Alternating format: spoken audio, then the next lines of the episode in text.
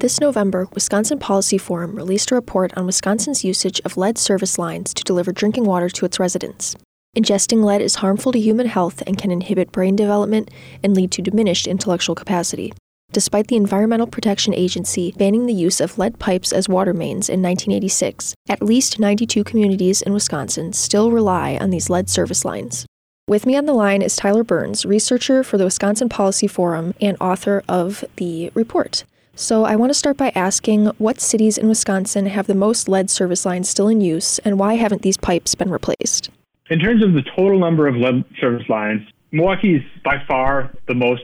They have almost 70,000. And then Racine, Kenosha, Wauwatosa, Oshkosh are kind of all in the neighborhood of five to 10,000. And so where you see these is places that have older central cities where the number of lead lines, they, they, were built when they were still using these as a common way of connecting water mains to houses and businesses. And interestingly, Milwaukee Racine, they have a lot of them. But if you look at by percentage of the total lines, we see some other communities, some smaller communities, and this is the number of water service lines that are made of lead as a percentage of the total number of water service lines. And so that's where you see communities like Shorewood, Whitefish Bay, Schofield, um, Walworth, Wausau, Two Rivers. So some of these smaller communities, but again, that have older downtown areas, older residential areas. That's where you're seeing a higher percentage of that. We thought that was kind of an interesting thing to highlight is that yes, there's a large number of them in places like Milwaukee, Kenosha, Racine, but this is a statewide problem anywhere that there's a downtown that was built in the you know 20s to 30s, that sort of place, residential areas that were built back then, you're going to see a few lead service lines. And why haven't these pipes been replaced? Is it because of the age of these communities? There's a number of reasons. I mean, first and foremost, the water that comes through the taps generally meet uh, EPA requirements. And so the communities have been able to manage the lead that actually comes from these pipes and gets into tap water through different approaches. Some have you know, used additives that slow the process of corroding the lines and getting the lead into the water. And so they've managed it over time. Second, the cost. These are, you know, it's a big infrastructure project. If you replace these, you're tearing up people's front yards. You're also likely tearing up streets, maybe other sewer pipes, you know, damaging existing water infrastructure. And so the cost of a project can get pretty high pretty fast when you're doing this sort of thing with infrastructure. And then finally, the ownership of these pipes is sometimes kind of funny. So there's one connection that goes from the water main, which is how the water sort of gets distributed around the city, to the house.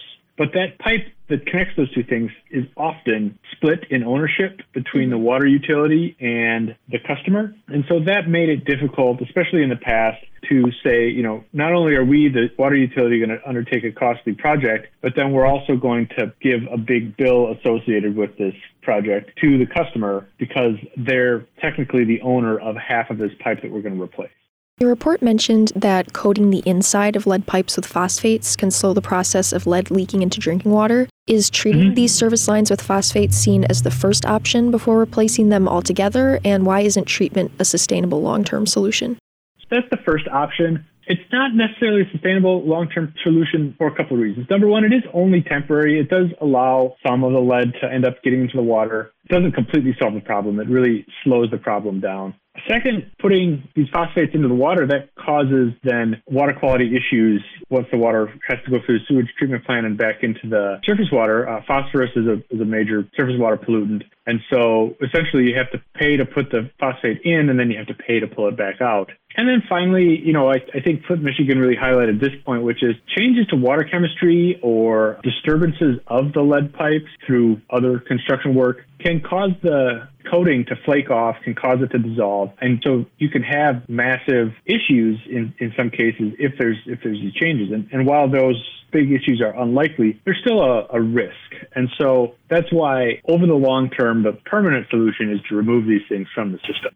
I understand that Madison finished replacing all of their lead service lines in 2012. Mm-hmm. I was wondering mm-hmm. what the replacement process looked like for Madison and if the process would be similar for a larger city like Milwaukee. Madison was kind of a special case. They were one of the early leaders in this. They they went around and proactively replaced the service lines. But the big difference between Madison and Milwaukee is simply the scale. So Madison had about 8,000 lines that were replaced as part of this big push to replace all the lines. They did, you know, the bulk of that in the early 2000s. Milwaukee has nearly 70,000. And so, you know, since 2018, Milwaukee has replaced 6,000 of them, uh, a little more than 6,000 of them you know, that's most of the way finished for the, the Madison project, and that's really just a, a, start to what Milwaukee has to deal with. And so, you know, the process in Madison was kind of a trailblazer. They used some special funding sources, including renting space on water towers to cell phone towers to defray some of the costs associated with replacing the customers' lines. But again, it's it's just such a different scale that it's hard to really sort of use one as the model for the other. How long must someone be exposed to lead before seeing it affect their health? And is 20 years a quick enough schedule or a doable schedule for Milwaukee? So, on the first point, I would defer. I don't know toxicity of lead. I know that there's no safe blood lead level, especially for children. But beyond that, I, I that's outside my area of expertise. I will say again because these things are managed and because of the cost and because it's a, a, very large infrastructure project, I think 20 years is a reasonable timeline, especially given, you know, there are other priorities even within lead. I, I know lead pipes are a big pathway, but lead paint is also a big pathway into children's bloodstreams. And so you kind of got to weigh doing them both is a reasonable thing since you have limited resources, picking your battles. And I think, you know, a 20 year time horizon is reasonable. I think if they get replaced faster, that would be great as well. But a challenge of this size, I think it's it's reasonable to make a plan like that. Well, those were all of the questions I had. Is there anything else you would like to add? Any highlights from your report? Anything you found particularly interesting? I guess the one interesting thing is that there's pretty good data on how many lead lines are out there. Some cities have a very precise estimate based on the records that they have, or actually going out and checking the customer side of the lines and seeing what the materials are. But there's also a lot of places where there either isn't any data or they have very limited data on what the problem is that's out there. So EPA is pushing for a report across the country for local governments to report a, a precise estimate of how many lead lines lines are out there in these communities just to make sure that we have a detailed sense of how many lines are out there, what the scope of the problem is. So within the next year or so, we should have an even better picture of how many lead lines are out there and what needs to be replaced in the future. The other highlight is this had been a problem that was kind of lurking out there and there wasn't really much done to address it. And you know, starting in 2016, 2017, at the state, local, federal level, it got a lot of attention. And after getting a lot of attention, you know, there's investment in it, there's changes in policy, and so we really see a rapid increase in the pace that these things are being replaced uh, over the last five years. You know, that's a, again a positive development um, where we identified a problem uh, and took action to to address it. Well, thank you so much for taking the time to talk with me today, Tyler. Yeah, I appreciate the interest. If there's anything else you see that you want to talk about, uh, just let us know. Absolutely, will do. That was Tyler Byrnes on the line with me, researcher for the Wisconsin Policy Forum and author of a report on Wisconsin's usage of lead service lines.